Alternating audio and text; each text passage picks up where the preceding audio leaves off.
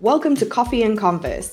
I'm Diane, and this is a show for lifestyle entrepreneurs, those people building a business to support their life instead of living to build a business.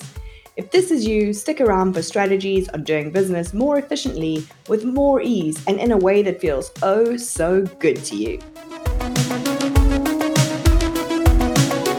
Where do you get your best ideas? Are you one of those people who hops in the shower and wishes that you had one of those waterproof notebooks so that you could write down all your ideas before you forget them? Or is it maybe as your head starts to hit the pillow and you're just about to doze off? Or even worse, you wake up at 3 a.m. with the idea that's going to solve all of your problems, only to realize in the morning you can't remember the best idea you ever had? For me, it's when I go for a walk and ideas just start to flood in. So much so that I have to stop walking so that I can open my phone and download it all into my notes app before I forget. And while that's great, while it's amazing to get a download of ideas, especially if one of them is the solution to something you've really been struggling with for a while, for me, it's actually a sign that something's really wrong in my business. If I'm getting downloads of ideas like that, it usually means there's not enough white space in my diary. I'm not allowing myself enough time to think between all the things I need to do, all the fires I need to fight, and all the clients I need to serve. White space or thinking time is usually the first thing we sacrifice when something else seems more important. And everything else seems more important because playing around with your Sharpies on a sketch pad or doodling on your whiteboard or just staring into space and thinking feels unproductive in comparison with everything else that we're doing. But how can we be steering a business when we're making decisions in five minute increments? When we're making it in a fight or flight, slightly panicked mode? Not having thinking time is irresponsible, especially when you think about the volume of information that's hurled at us on a daily basis, not to mention our constantly changing business environment. Hello, algorithms. This time to process and think and mentally prepare is vital to your role as CEO of your business. So that sounds amazing, but how do you get started? Because at first, this can feel like quite the challenge. You've already got so much on your plate. Where are you supposed to find this thinking time from? Well, even just an hour a week is going to make a difference to your business. And to find an hour, you simply need to find 12 minutes a day. Most of us can recapture that 12 minutes a day simply by not scrolling social media. So now you've found your hour. Now what do you do? Because we're so unaccustomed to sitting and thinking that very often we veer back into doing instead of thinking. So the first thing you want to do is really just disengage from your work tasks. We want to make sure we stay in thinking and less in doing. So the first thing we're going to do is brain dump everything. Get all the noise out of your head and don't worry about categorizing it. Don't worry about making it pretty. Dump everything that's in your head from a business perspective, from a personal life perspective, anything that comes into your mind, just write it down. Give yourself a good five minutes, clear out as much space and mental chatter as you can. Then you want to review the past week what's gone well, what hasn't gone well, what you're thinking about. And then you want to plan for the upcoming week. What's going to happen? What's on deck? What do you want to focus on? What's your priority? If you haven't done this before and you want some help, you're welcome to use my online tool for this. There's no opt in. You can go through and answer a set of questions that will guide you through this review process. And at the end, you can enter your email to send yourself your answers. I will not see that email. I will not see those answers connected to you in any way, shape, or form. So it's purely for your benefit. If you do want to use that, it's at dianemayor.com forward slash weekly. Again, no opt in. You're just welcome to use it if it helps. Once you've done that review, I find there's usually a couple of things that need some thinking on. You know, maybe something didn't go well and you want to think about why. Maybe something surprised you and you want to think about why. Maybe you've got something due next week and you need some thinking time around it. Once you've started, you can just let your brain go where it wants to go, thinking about what it wants to think about, having ideas, finding solutions. But the important thing here is that it's about the thinking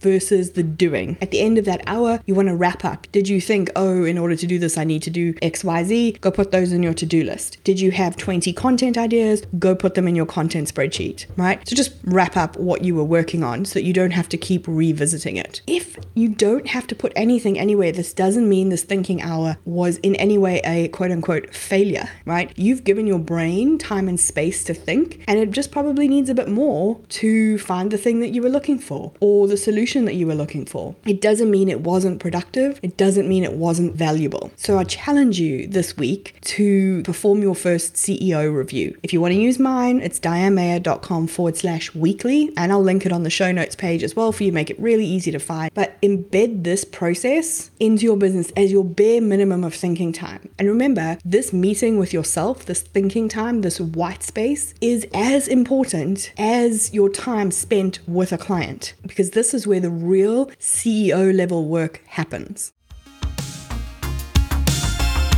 If you enjoyed this episode, don't forget to follow the podcast and leave us a review.